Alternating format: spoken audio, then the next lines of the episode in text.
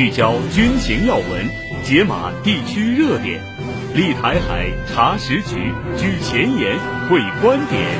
欢迎收听《台海点兵》。站在台海前沿，纵览国际军情。大家好，我是朱乐，欢迎收听《台海点兵》。好，首先进入今天的军文速递。军文速递。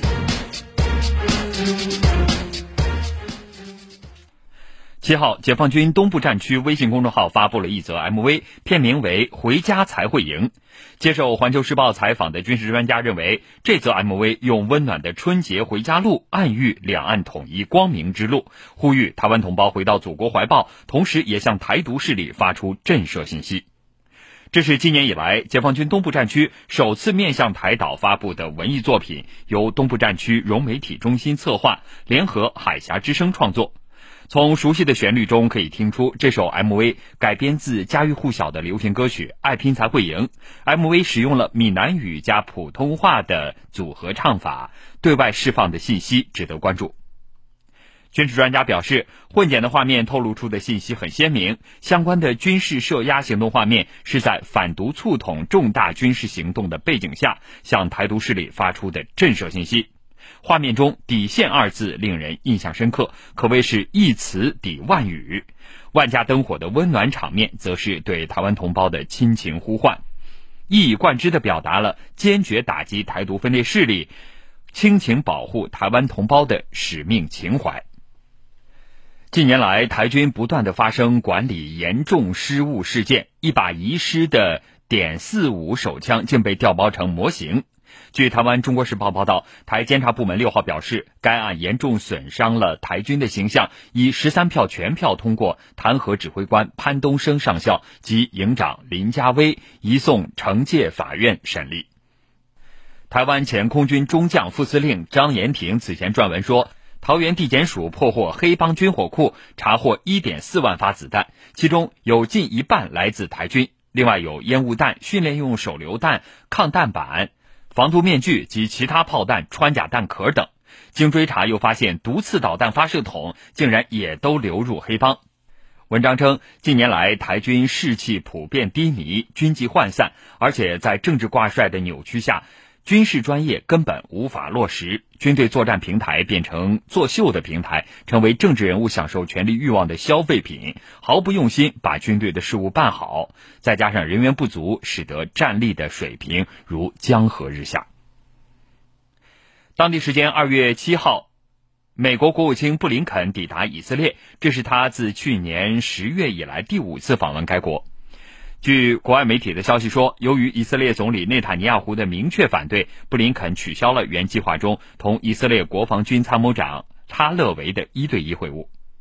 半岛电视台提到，布林肯正在试图推行停火谈判，同时推动达成更为广泛的战后解决方案，其中沙特阿拉伯将与以色列实现关系正常化，以换取明确可信建立巴勒斯坦国的有实现的道路。但是，以色列总理内塔尼亚胡反对巴勒斯坦建国。如果他做出太多让步，他的鹰派执行联盟可能会崩溃。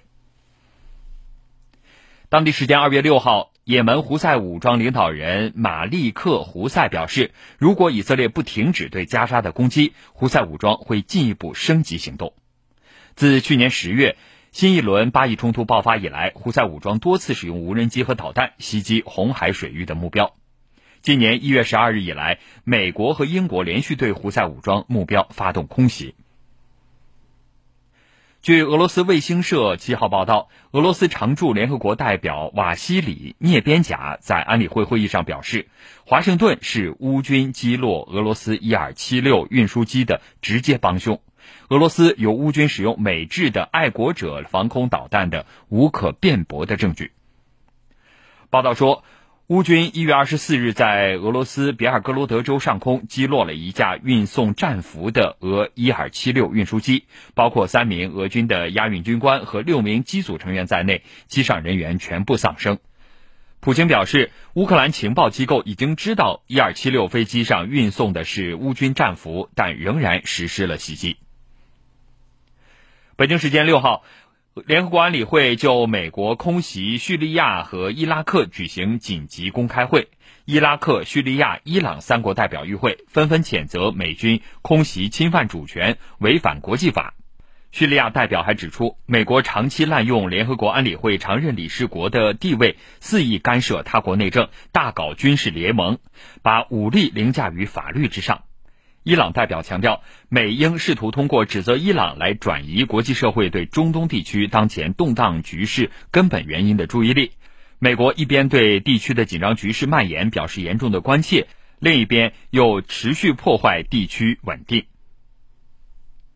据叙利亚国家通讯社六号报道，美国在叙利亚的非法驻军近期持续掠夺叙利亚的国家资源，特别是石油和粮食。报道称，在过去二十四小时内，美军使用一百六十辆车窃取了叙利亚的资源，其中八十四辆运载着掠夺的石油，七十六辆装载着从粮仓偷来的小麦和大麦。这些车辆通过瓦利德和马哈茂迪的非法过境点，被送往了伊拉克北部。此前，叙利亚国家通讯社四号曾表示。美军在叙利亚东北部贾奇拉地区偷盗石油，用六十辆油罐车通过非法的过境点运送至伊拉克境内的军事基地。吃的是大陆辣条，喝的是台湾奶茶。双十一一起嗨，TikTok 里有你有我，两生活圈你来我往，无问东西。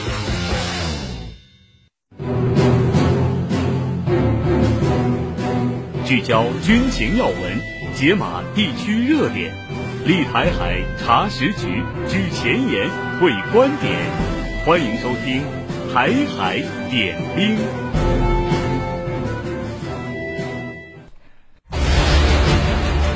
军情观察，欢迎进入军情观察。在中国空军航空兵某旅飞行一大队的营区主干道上，一块巨石上刻着“敢打必胜，敢为人先，敢于担当”十二个大字。这支部队就是为人所熟知的中国空军王海大队。在空中进行大过载机动训练是王海大队的飞行科目之一。因为一些战术的这个需要啊，我们飞行员可能会从这个高空，然后快速的下降到低空。手持的过载非会非常大，然后这种瞬时的应力就直接把这个皮带给拉断了。你看，这个皮带其实非常结实。极限的训练、极致的操作，是王海大队飞行员为了人与武器最佳结合而做出的选择。歼二零是我国国产新型隐形战机，为了最大程度发挥歼二零的性能，飞行员既要有最强体魄，又要有最强大脑。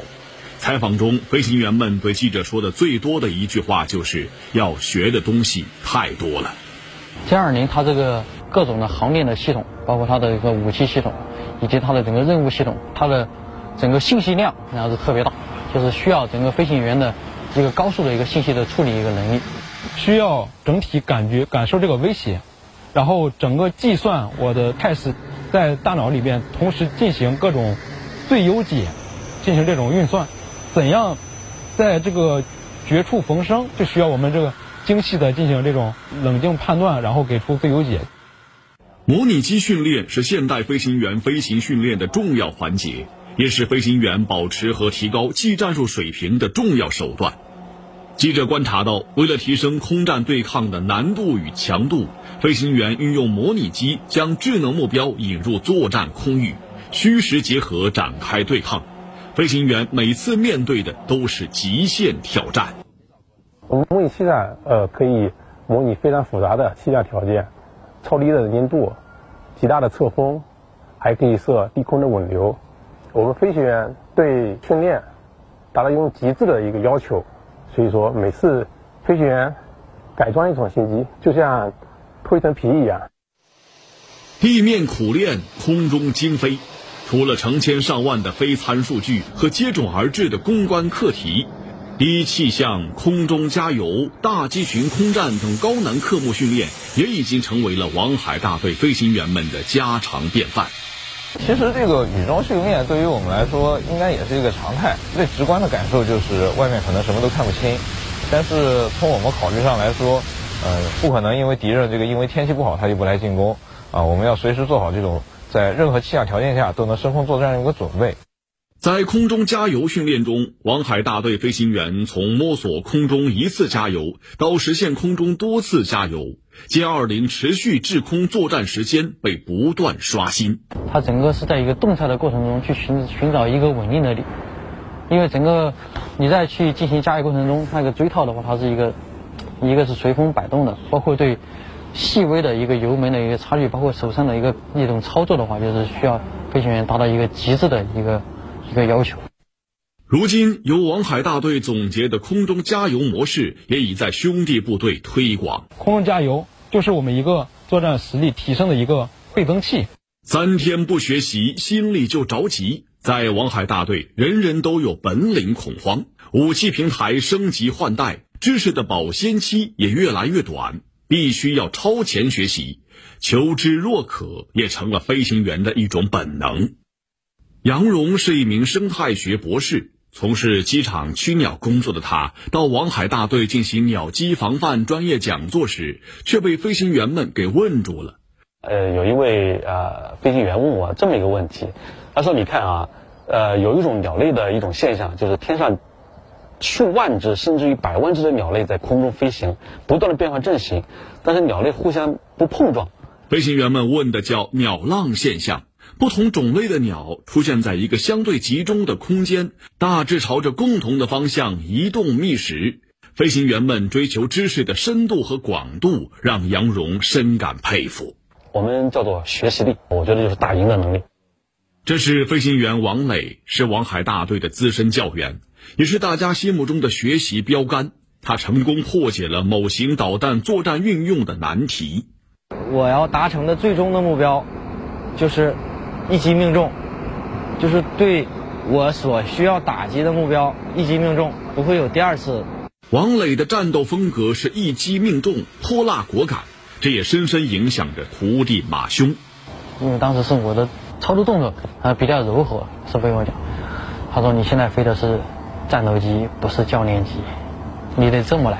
咔一下，咔一下就给我个做了一个动作，然后就直接就是很很果断，因为很很泼辣。然后是机长的方向一拉就去了。在王海大队飞行员看来，一名优秀的歼二零飞行员在执行战术任务时，不仅仅是战斗员，还是空中指挥官，必须同时具备态势感知、灵机决断、扭转复杂局面、指挥作战胜利的能力。就是要把每个飞行员都培培养成一个多边性战士。如果将来真的有有那么一天，那前面打掉一个，你后面就得补上去。有可能很多人要适应多种角色。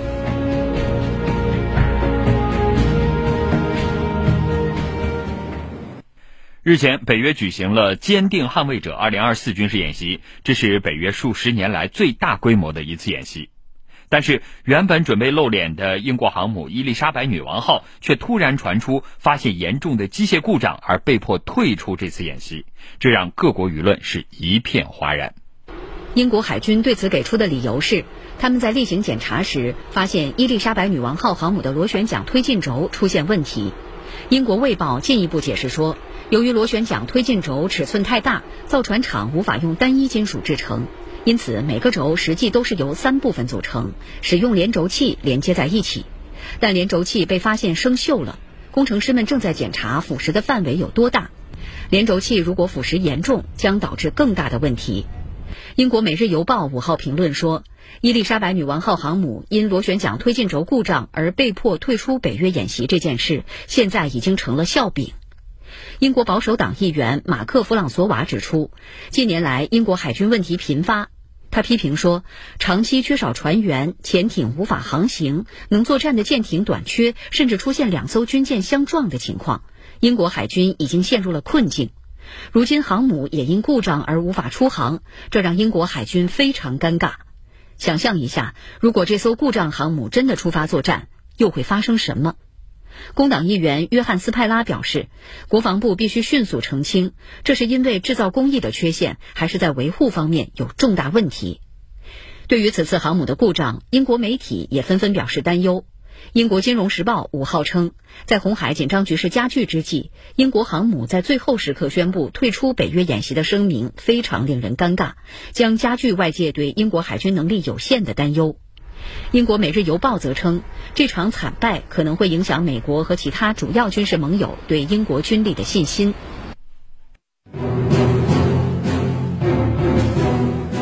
聚焦军情要闻，解码地区热点，立台海查实局，举前沿会观点。欢迎收听《台海点兵》。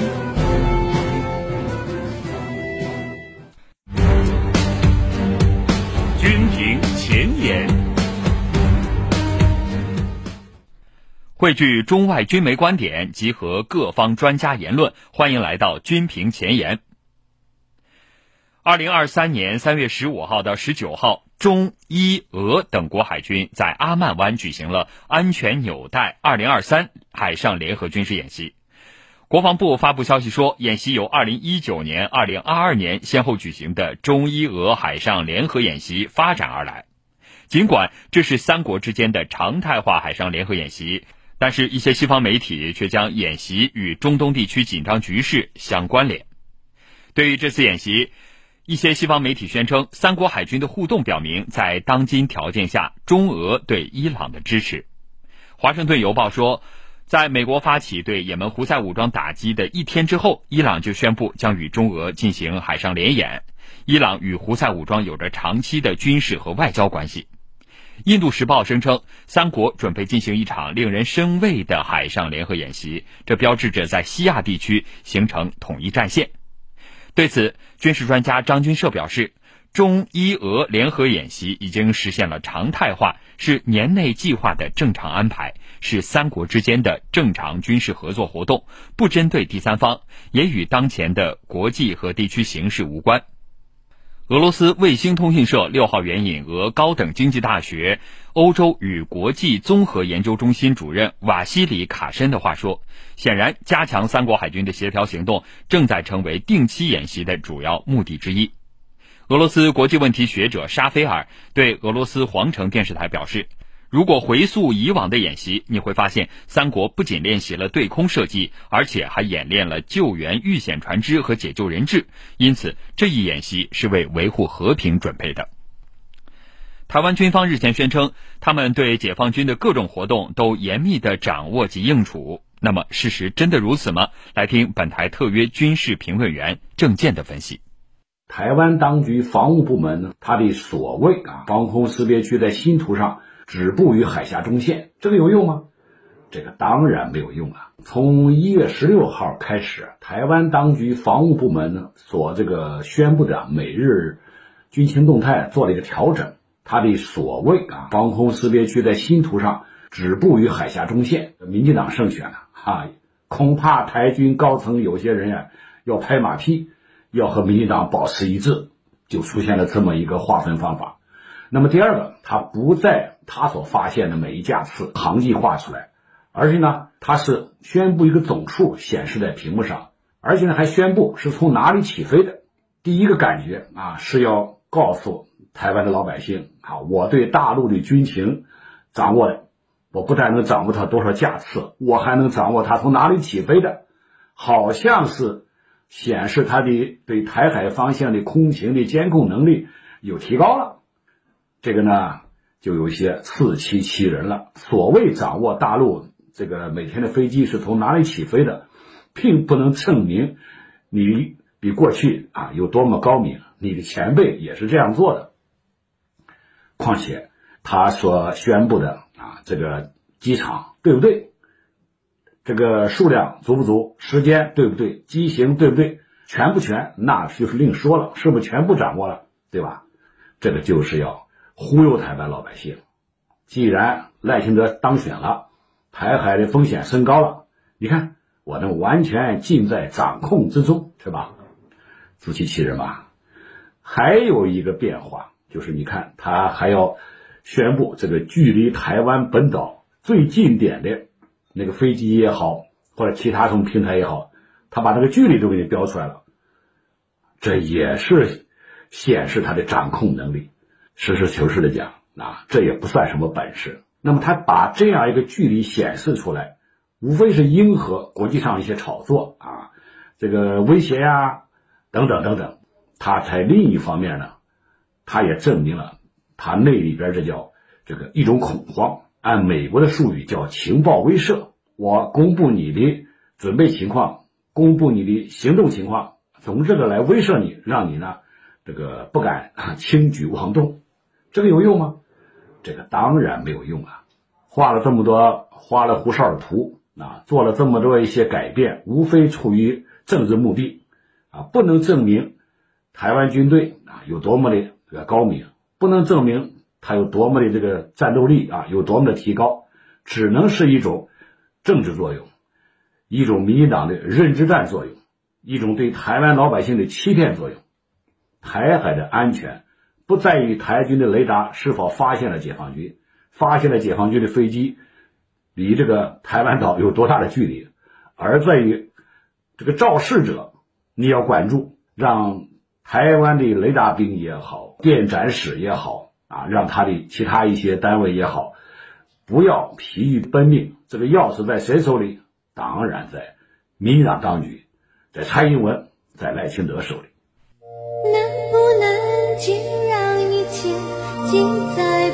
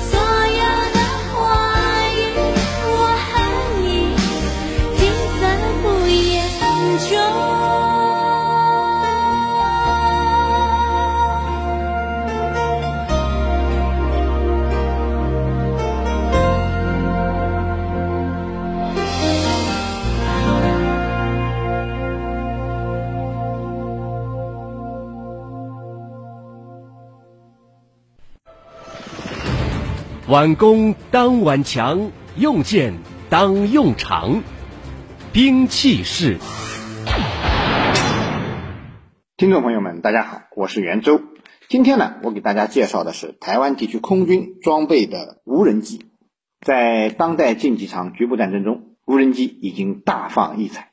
台湾地区军队也非常重视无人机的发展，呃，早就开展了无人机的研发和装备工作。二十世纪九十年代初。